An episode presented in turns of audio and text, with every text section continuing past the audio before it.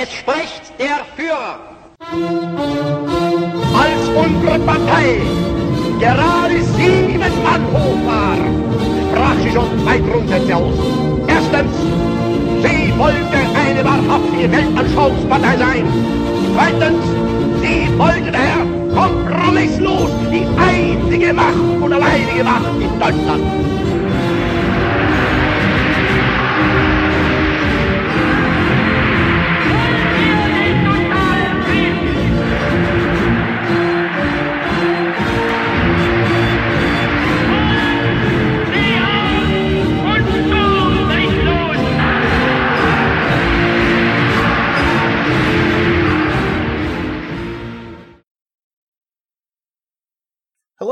And welcome back to the Third Reich History Podcast. I'm Ryan Stackhouse. Today, we have the full New Books Network style treatment for our friend and colleague, the newly minted Dr. Christopher Osmar. His dissertation is as audacious as its title. Now I. Uh, I'm sorry.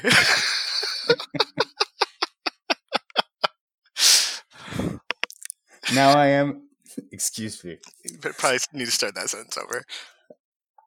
His dissertation is as audacious as its title. Now I am in distant Germany. It could be that I will die. Colonial precedent, wartime contingency, and crisis mentality in the transformation from subjugation to decimation of foreign workers in the Nazi Ruhr. In it, Chris traces the long term development of colonial administration and asymmetric warfare from imperial Africa through the Nazi conquest of Eastern living spaces and into the lived experience of enslaved foreign workers conscripted into the German war economy. His unparalleled analysis of the climactic mass murder of foreign workers perpetrated by security services during the final phases of the war breaks new ground. Indeed, it was not the collapse of state structure that spawned violence, but the activation of context dependent norms developed over decades amid a crisis scenario they were designed to resolve. Research with which to reckon. But that's enough for me. We are, as always, graced by the presence of Chris Osmar today. So, without further ado, Chris, welcome to the show. Hey, thanks. I, I think this may be the first time that I've been welcomed rather than being on, on your end of things. We're rolling out the red carpet today for the interview. so, before we get into the book, this is a great chance for our listeners to get to know you better than they already do.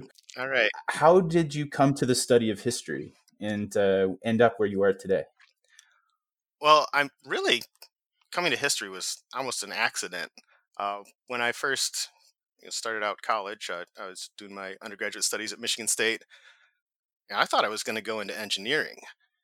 And I had a good run at that, but eventually I ran up against Calculus 2, and that was a bit of a shock. But I had really been enjoying my humanities courses because Michigan State, like most decent universities, requires that you have some some contact with that kind of thing. And I found it way more compelling than than the sciences. And at that time, you know, I, I was also kind of running with this crew that they called themselves the Revolution, and you know, they've been putting a lot of ideas in my ear. They, they these were guys that were totally taken with like Noam Chomsky, and you know they they never came out and said it, but Marx, uh, and you know they they got my juices flowing. I I always wound up arguing against them. I I find myself arguing for the status quo, and, and for that they they dubbed me OBL for Osmar bin Laden.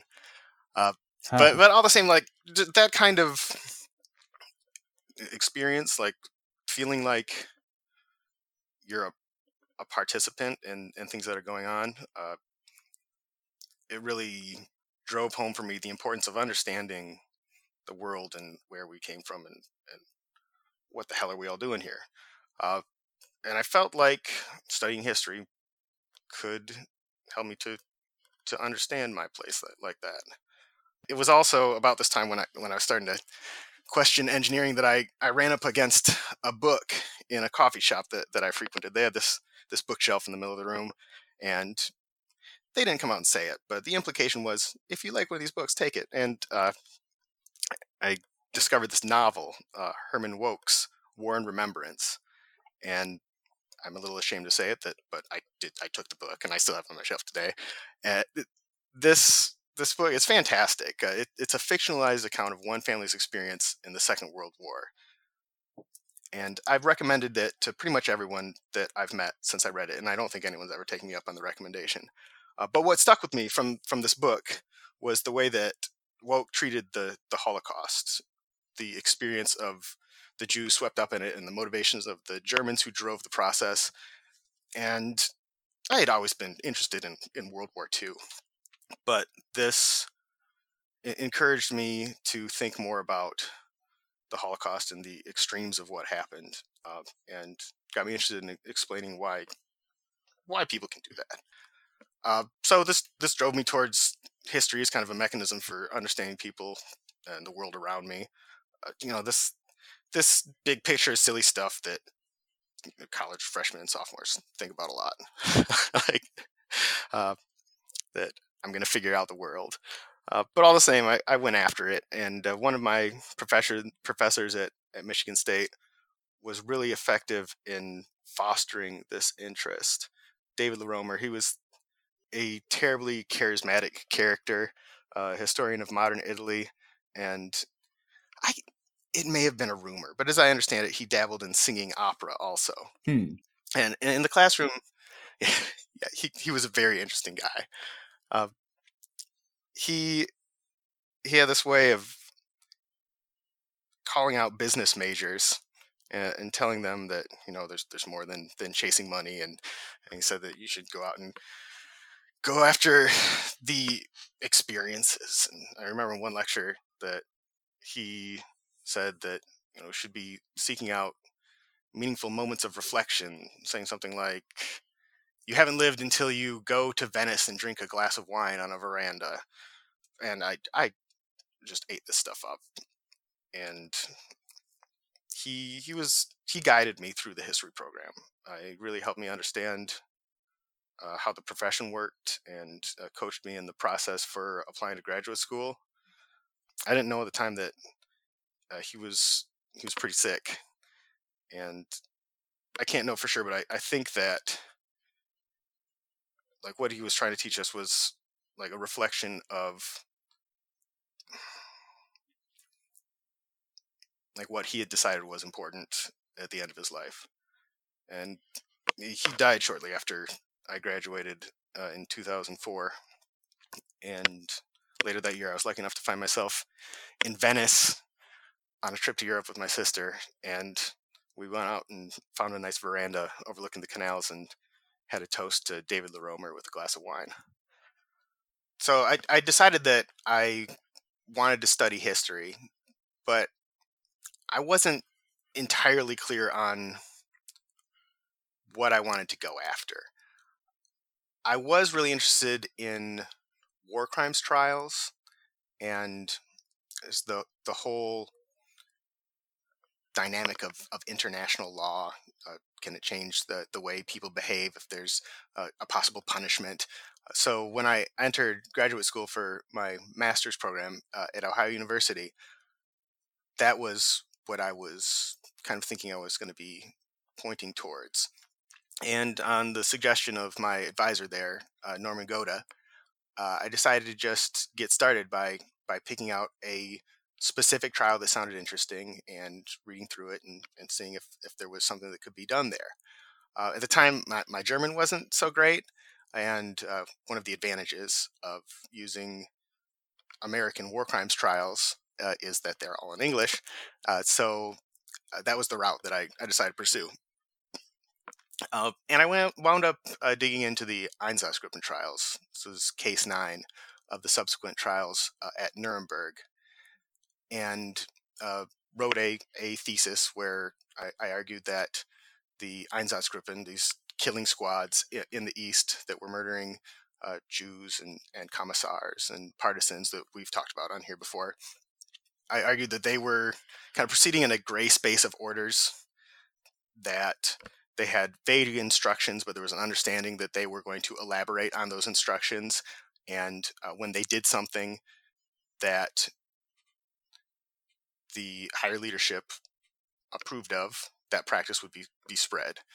Uh, and I, I, also looked at the the motivation of the leadership, uh, suggesting that they killed out of a belief that the Jews were a threat. Uh, once I finished this project, uh, I decided that I, I wanted to pursue a PhD, so I had to start thinking about what's what's next. And I'd become interested in uh, the death marches, the evacuation of concentration camps uh, at the end of the war. I, I decided that I, I, wanted to look into the motivation of guards who killed concentration camp prisoners during evacuations. And I, I got started on that project, uh, but then Blatman published his book, uh, The Death Marches, and I kind of felt like it was done. Mm, I remember that. Yeah, it was tough. It's hard to start over, but I'm glad that I switched uh, because uh, I think I found something that's really interesting, and Blatman did a, a good treatment of it. So the the world has that now.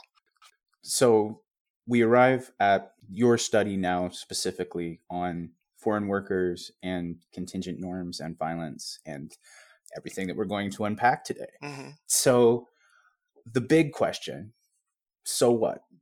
What is it that you want readers to take away from your work? The question that I'm trying to answer is why is it that foreign workers were murdered in the end phase? uh, in the last few months of the war when they had been largely exempt from direct violence up to that point.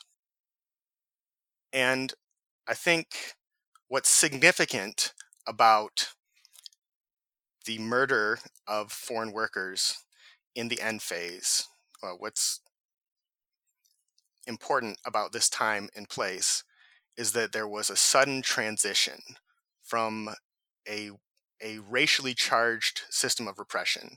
So, a world where if you were not in the in group, you suffered some kind of deprivation. There was a shift from that to racially charged murder. And I think that that's a transition that we need to understand. How do we move from an oppressive system to a murderous system? And what I'm suggesting is that people operate under a set of norms that are context dependent. So different situations call for different behavior. And I think that these norms themselves have a history that are tied to that specific type of context. And what I think happened in the Ruhr uh, at the end of the war is that there was a sudden shift in the environment.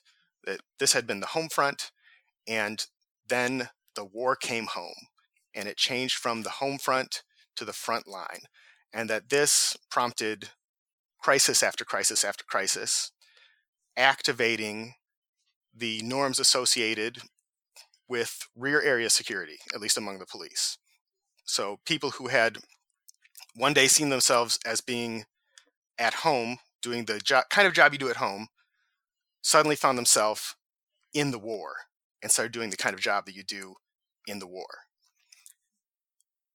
And when it came to foreigners, uh, how the police approached foreigners on German soil, they acted the way they would have acted in the East in the partisan war. I'm talking about the, the police here.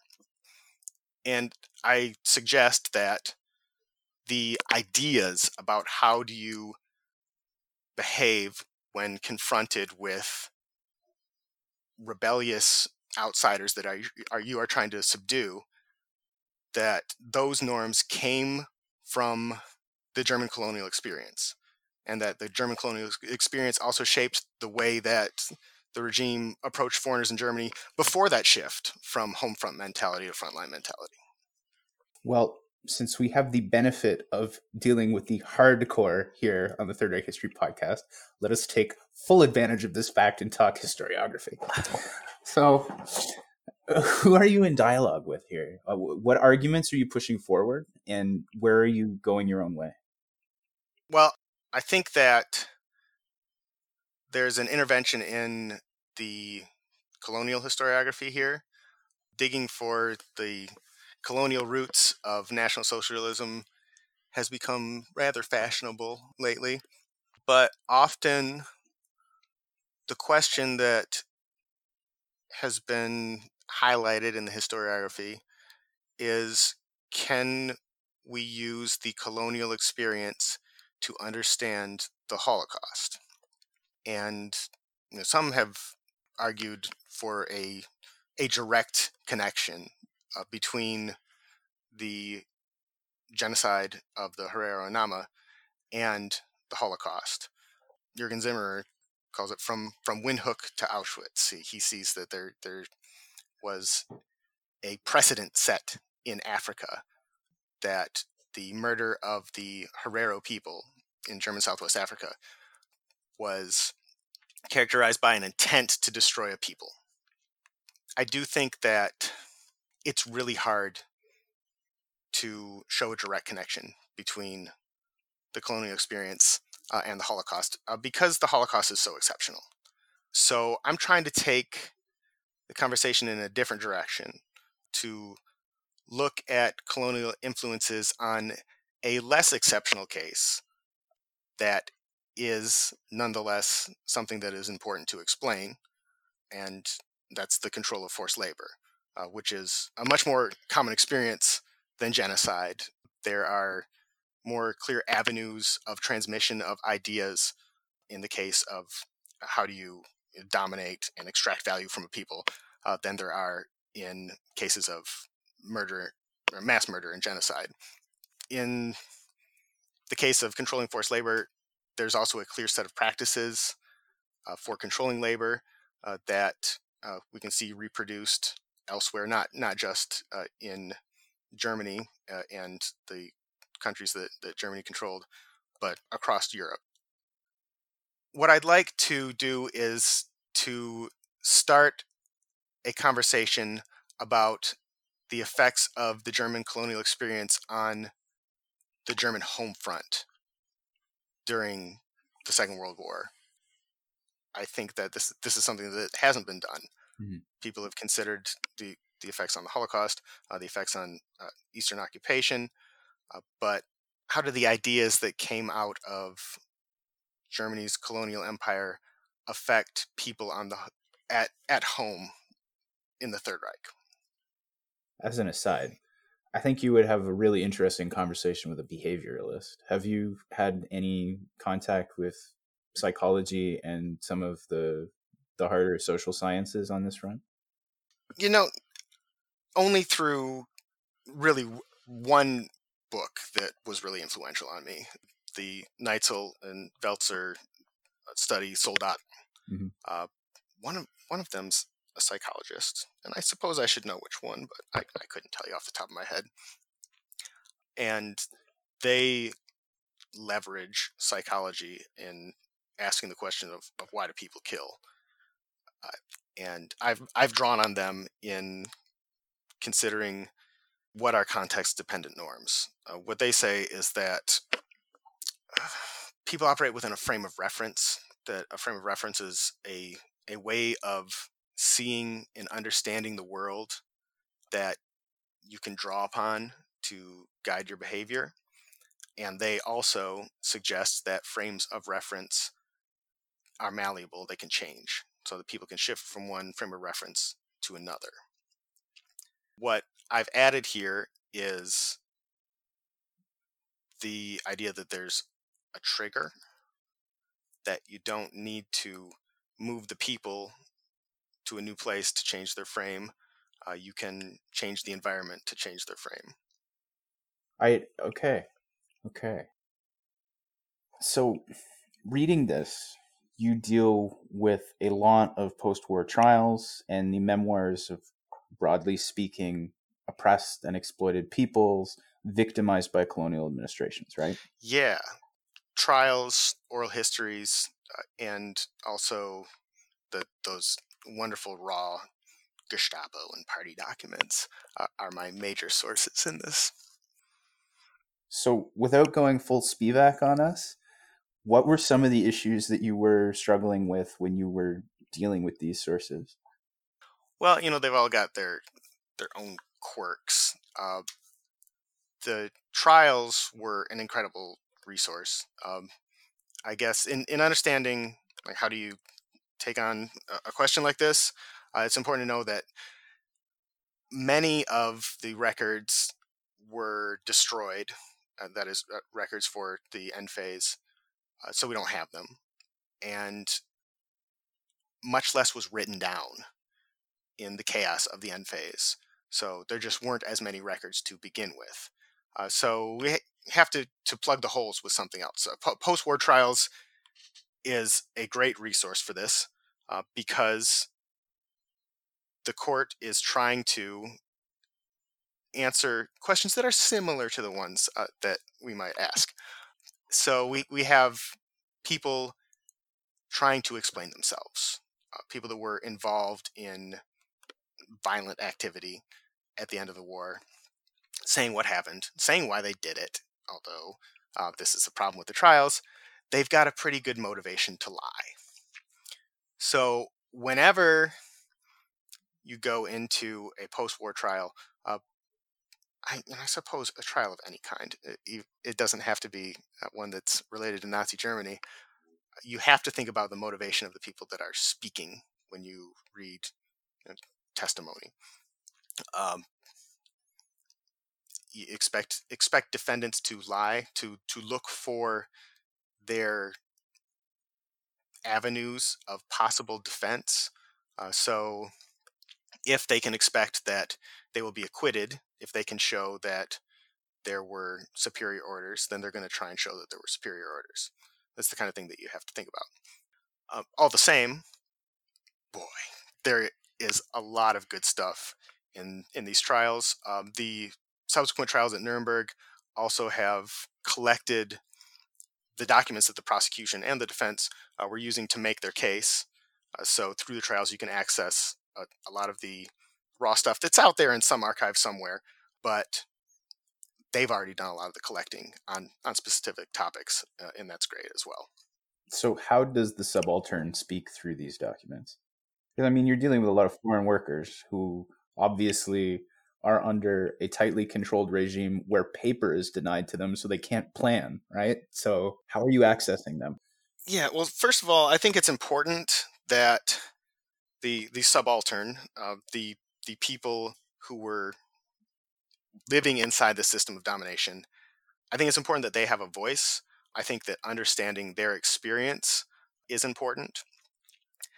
But there is this issue of they were not able to produce a whole lot of records either. And they didn't have the same kind of privilege that, that say, a Gestapo station would have, uh, where if they did write something down, somebody's going to save it and put it in a giant brick building with no windows so it doesn't rot over time. and here, yeah, uh, the, the North Rhine-Westphalia archives, that is the most ugly building I've ever seen. Well, Wait, the current one, the you know current what? one that's the you green know what? Cut that because uh, I might go back. no, no, no. You don't like? Are you telling me you don't like the grain elevator? No, it's a monstrosity. Oh, I love the green elevator. You should have seen the nasty 1970s modernist bullshit it was in before. It's well, if that's your feelings, trust me that it is a significant improvement. okay. It we'll cut that if you'd like, but oh yes. Uh, it's cool. It it's it's a piece of industrial history, man. It's a piece of industrial history. That's my feeling on the matter. But uh, I, it's it is perhaps not the most aesthetically striking building. I I understand that you don't want windows in an archives depository, but it just looks wrong. It it is for giant brick walls that go straight up into the sky with nothing else around them. And that's it.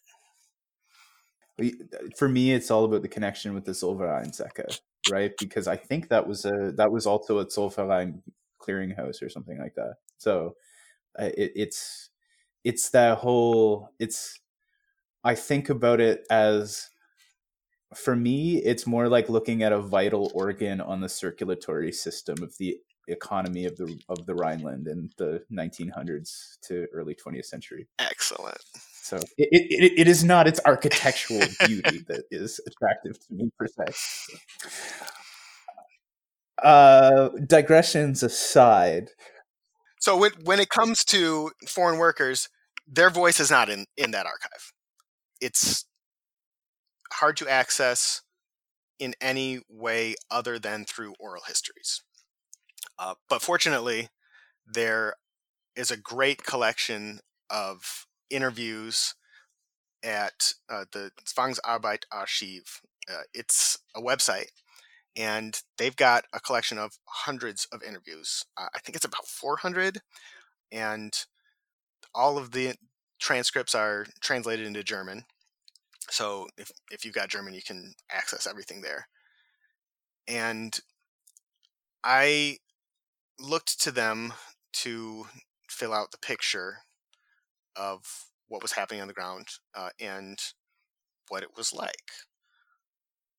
Uh, the problem with dealing with oral histories is that, you know, in this case, um, most of these interviews were taken in the early 2000s.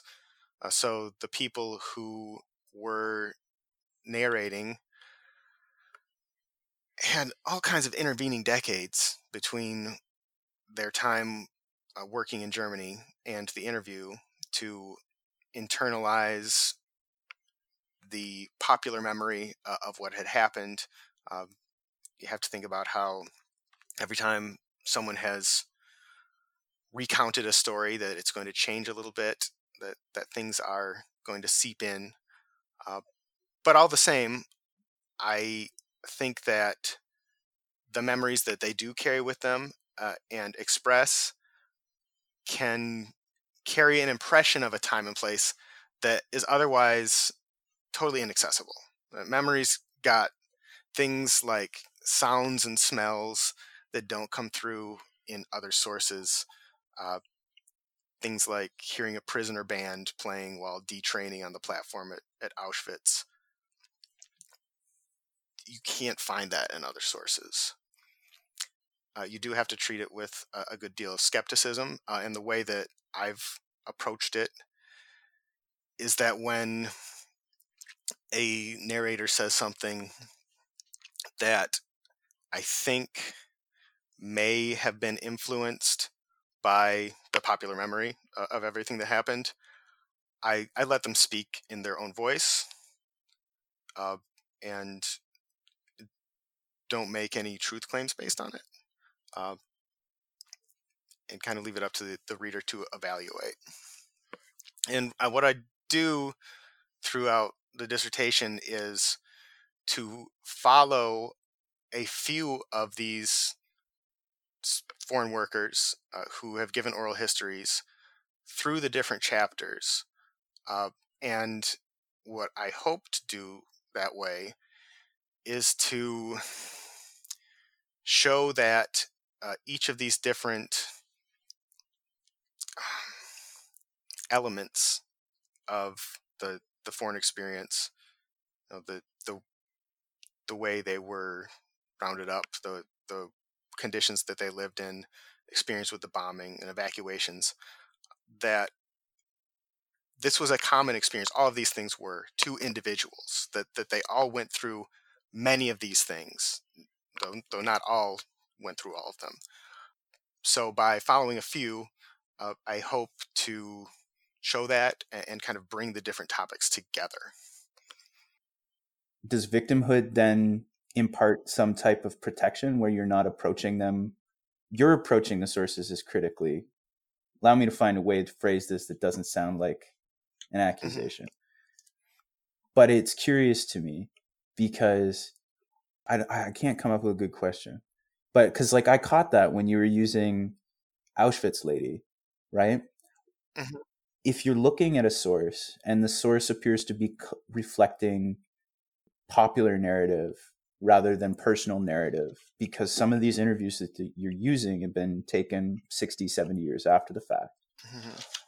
why are you affording such a critical eye to the nazi trials but then shying away not from calling the enti- not from calling the experience into question, but certainly certain elements that are equally important for whether or not this is a true representation, right? Because you have one of your one of your examples, the woman recalls being pulled from one line to the other by Mengele. Mhm. And we've talked about this Yeah. before, right?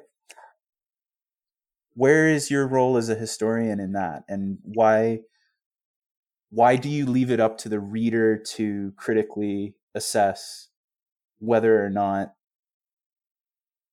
that experience is valid when they are perhaps the least equipped because of popular memory to make those distinctions.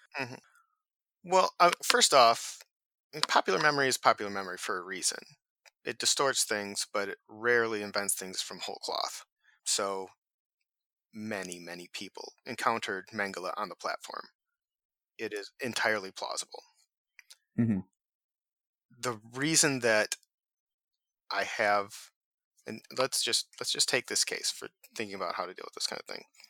The reason that I have some question whether it really was Mengele is because you know she would not have known who Mengele was when she got there. Somebody probably pushed her from one line to the other. But she couldn't have known who it was. She probably decided afterwards that it was Mengele. It may have been Mengele. I think that we need to recognize that. But at the same time, we need to hear it. We need to hear that, that, that she thinks that's who it was. I respect that what you do is you take the whole quote and you don't trim out the awkward bits, right? My question is why you spend so much effort trying to contextualize perpetrators, but seem to allow victimhood to stand in for critical analysis hmm for your other sources that that need at least as much critical thought as oral history sources taken af- ab, ex post facto rather than Mhm. immediately at the time Well, you do still need to evaluate stories in oral histories on their own merits. And I do I do a lot of it off camera, I guess you could say. delicious footnote Well, that's not quite off camera. Uh, in the wings if you encounter the same kind of experience over and over and over again, then I think that there's a good chance that it reflects a genuine pattern. Mm. And then I'm comfortable including one example of that. There are more exceptional cases like like this Mengele case where you have to be skeptical. But the function of the oral histories here is to give a taste of that common experience, the kind of thing that happened again and again and again. right but that's what i'm saying is that you do the you do the same thing with the court cases right but you make sure to inform the reader of where and why they should be skeptical when you don't do that for when you're dealing with an otherwise subaltern or victimized individual. Hmm and that to me seems to be playing favorites with your sources based on social values rather than good methodology. That, that's that's not unfair. Uh, I am careful to always signpost information that comes from an oral history by saying so and so remembered or something to that effect. right so signaling to the reader that this is what they said. Uh, so it's not just a citation of a, an oral history; uh, it's an in-text indication that this is coming from a particular kind of source. Uh, so I think an, an interested and involved reader is going to pick up on that uh, and uh, apply their understanding. I don't know man it flies under the radar in the way that, sorry Oh no, go on. continue Well, well, you don't you don't think you don't think that uh, an interested and involved reader would pick up on those cues that this is a particular kind of source. Speaking as an interested and involved reader, Uh huh. I caught it, but your skepticism slipped under the radar. Okay. Uh, because you you you're very clear about posting. You're like, sign. This is Nazi post-war testimony, right? Mhm. And every time that comes up, you're like, we should be careful, we should be careful, we should be careful, right? And so I think it's a matter as a reader, it was peculiar consistency because you're not using the same signpost to convey you're using a signpost a big neon sign whenever it's a Mhm. nazi and you're using like a milestone whenever it's a victim right? Like the way you slip it in through sort of like a slide a side reference to the type of source and the time that it was taken. And then but when it's a nazi it's like full stop. By the way before proceeding enter with caution right? Does that make sense? It does. So I can appreciate, I can also appreciate you're dealing with some really tough stuff here, right? And like you are that I am asking you to traipse through a land or a minefield, Uh-huh. but uh, so like I'm not. Uh, that's why I said I wanted. I was curious about this discussion and wanted to have it off camera if necessary. But I, that's the like. I appreciate that you're dealing with a sensitive topic here as well. Yeah, and I think that this should stay in. So, is it should victim status give some extra claim to truth? No, I don't think so. But the motivation to outright fabricate something is not in oral histories in the same way that it is in trials. I can agree with that. So we almost don't need to ask that question. Are they, are they just lying? Probably not.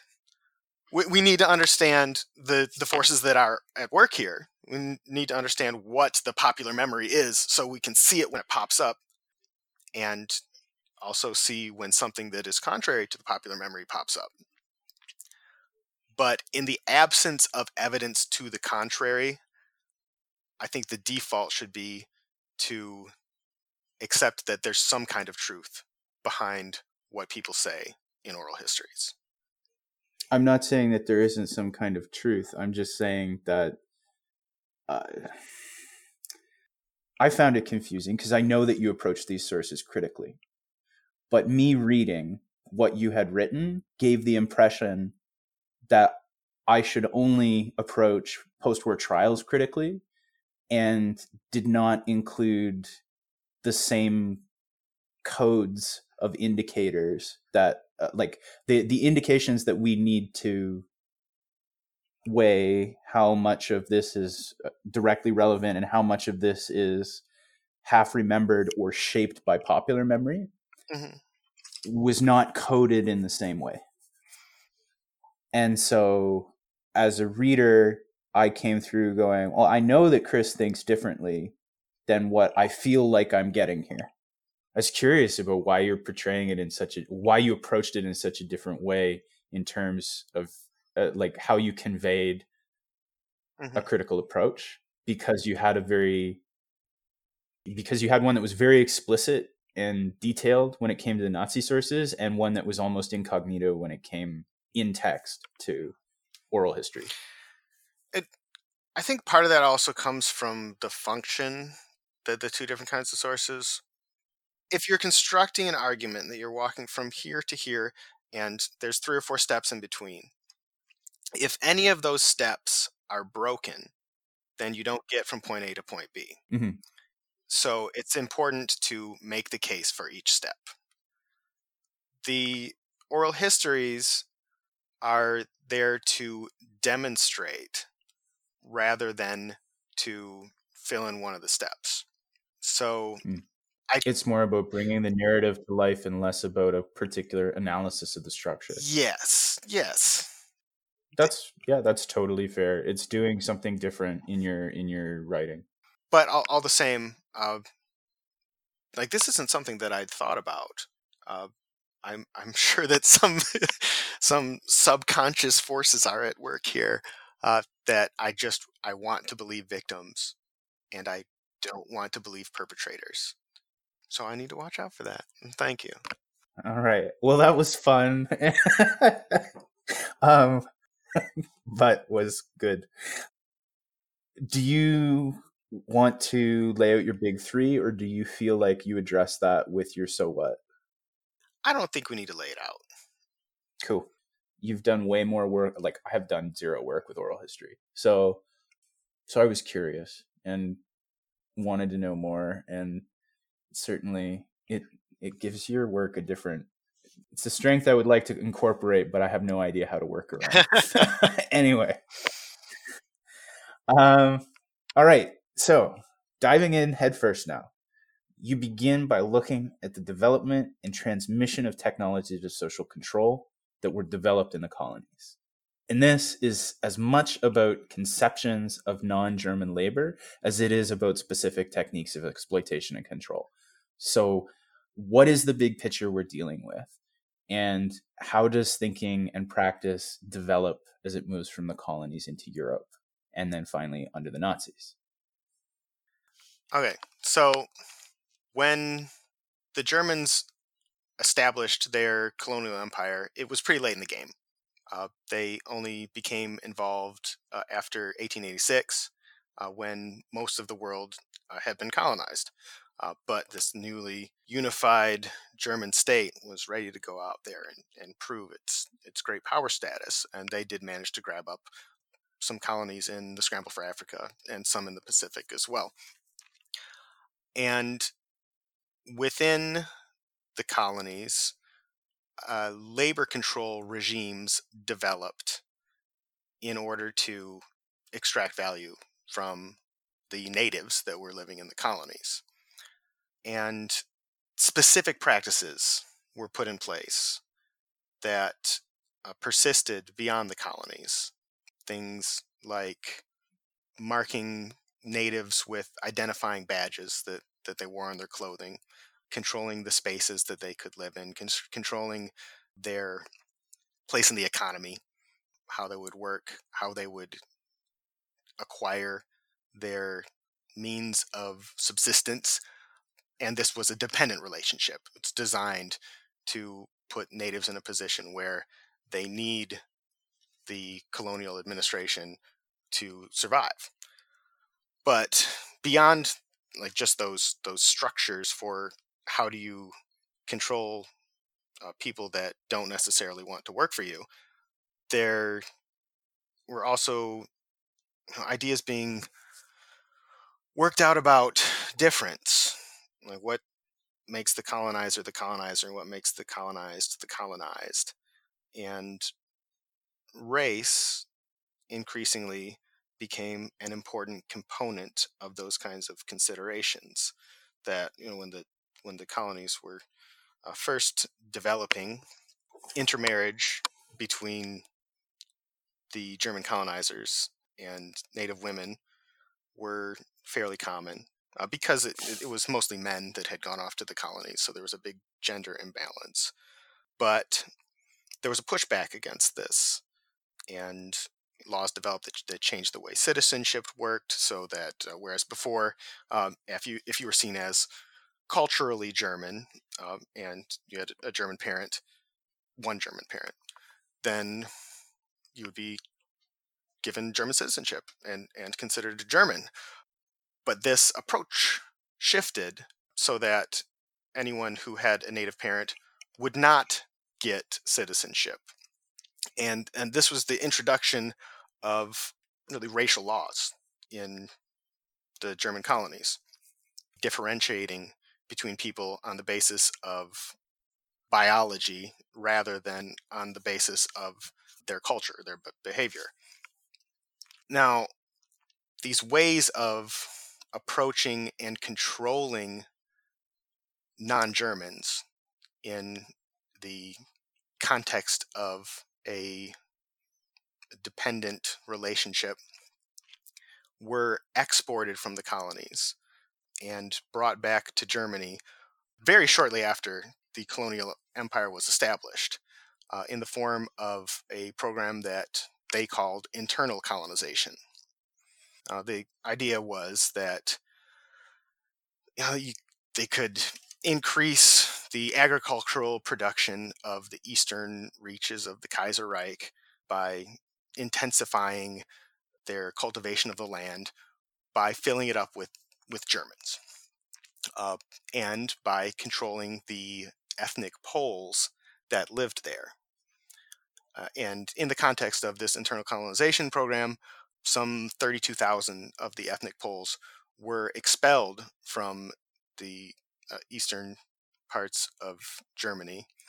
Uh, but the ones that remained were subjected to a kind of labor control that was similar to what was happening in the colonies. So uh, there's controls on spaces, the creation of a dependent relationship, uh, controls on sexuality uh, to uh, try and prevent the development of marriages between Germans and Poles. So the, the same patterns were reproduced in Europe.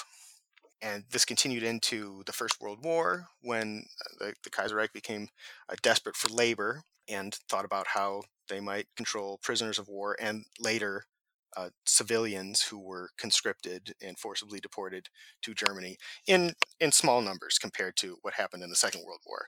But all the same, that moment was another point in the process of transferring ideas about how do you control racially other subordinate workers in a wartime situation from the colonies into the Third Reich. But there's the issue that there's a pretty big time gap between the end of the German colonial empire at the end of the First World War and the beginning of the foreign labor program in the Second World War. Have you traced those networks of personnel though? Because we already have von Epp, who obviously influential Nazi mover and shaker, who comes from. Uh, he was in German Southwest Africa. Uh, he was he served in China during the Boxer Rebellion. He had been engaged in the colonial endeavor pretty deeply. So these guys are still floating around Germany. They don't all die in the 1920s, right? Yeah. So that actual individuals are an important mechanism for transmitting ways of thinking from the colonies to Germany itself. But I mean, we're still talking about a gap of some decades. Uh, so by by the time uh, Hitler takes power, uh, a lot of the people that had been involved in the colonies were were pretty old or, or dead.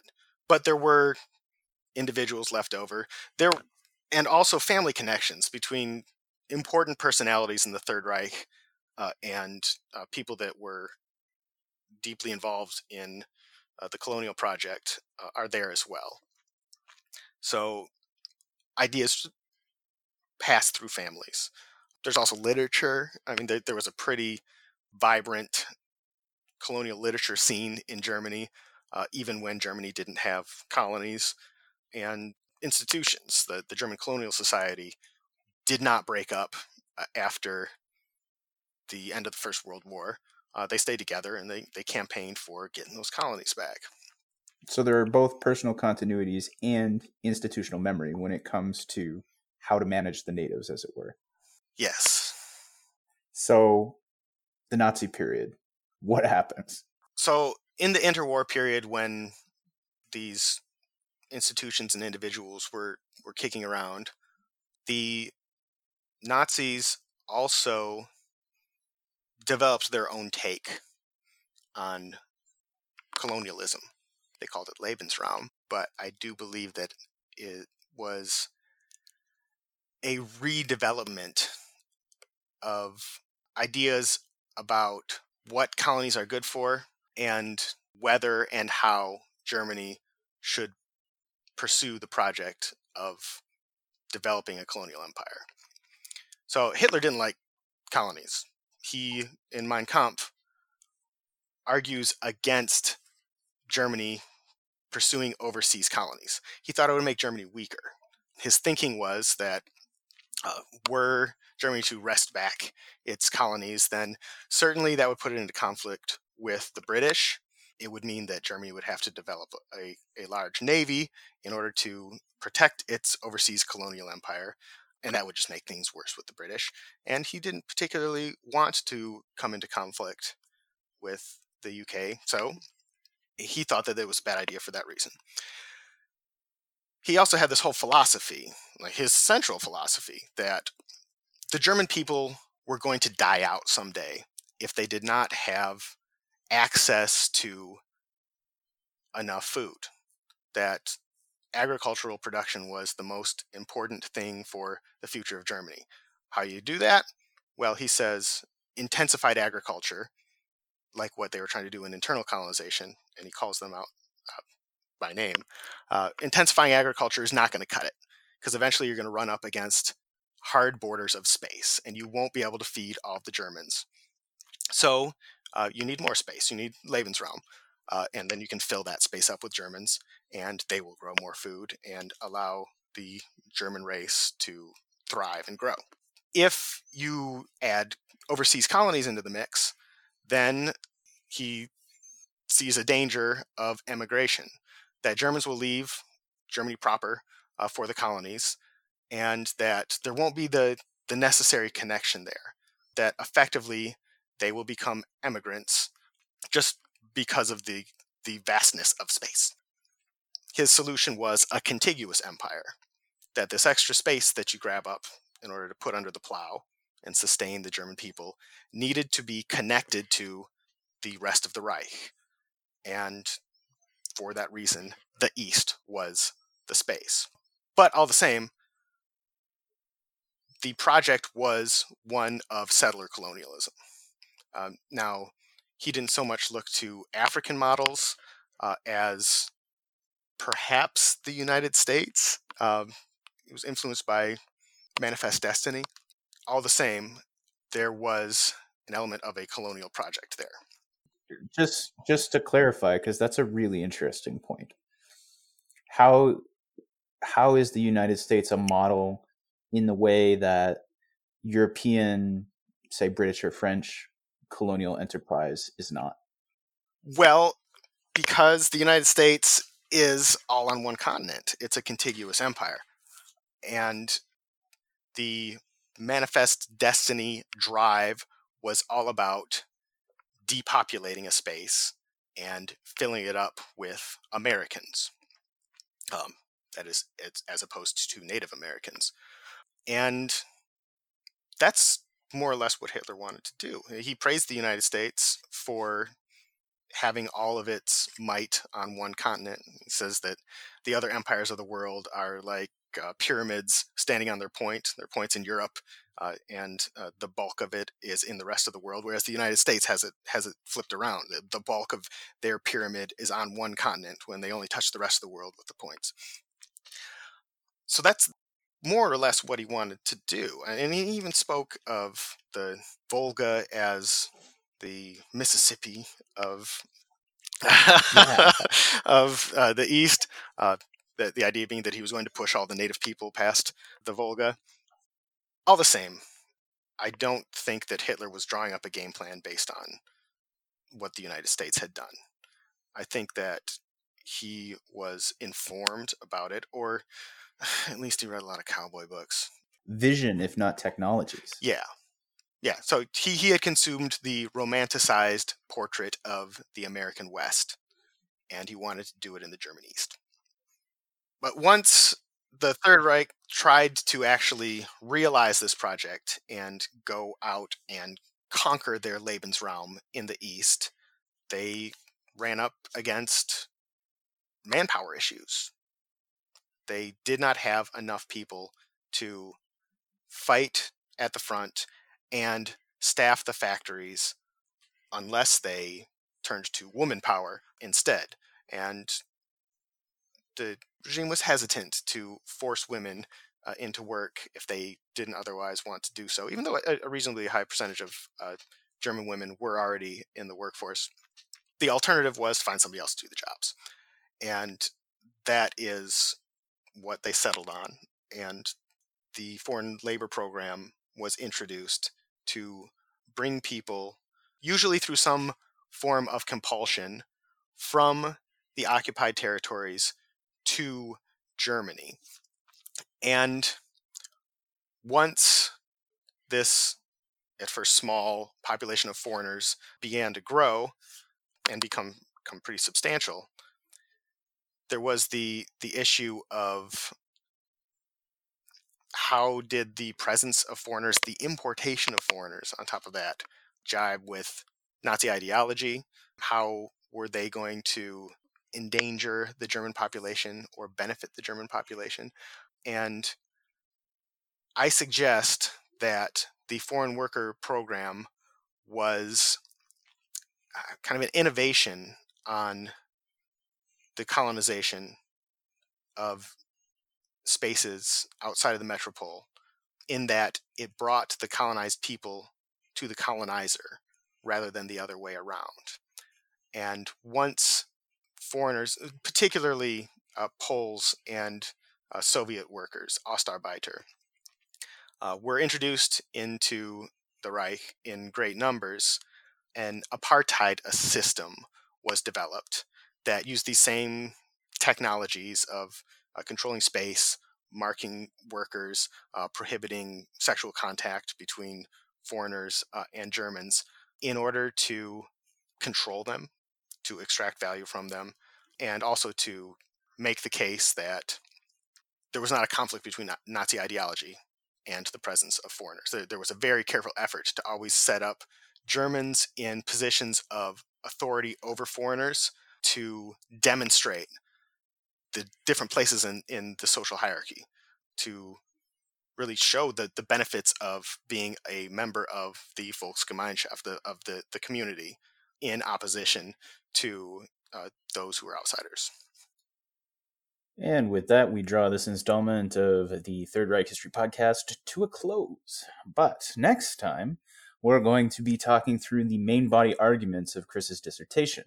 If you've ever wanted to know more about forced foreign labor, the larger program, the lived experience, the life of a foreign worker under the bombs, in the camps, and most importantly, how toward the end of the war, things turned from conscription and discipline toward mass execution, then I commend the next installment to you. It's a good one, and there is more. I'm not sure if I might break off the last section at this point. It's pretty lengthy as you might imagine, discussing Chris's work, we get into some great detail. And toward the end, we actually started outlining the article that we started this entire podcast to publish eventually. So you can look forward to that next time. And if not, there's going to be a good old fashioned wait a minute, how can you say that? Let's go digging through the documents type back and forth coming up in the near future. So, that, I'd like to thank you for joining us and hope to see you next time.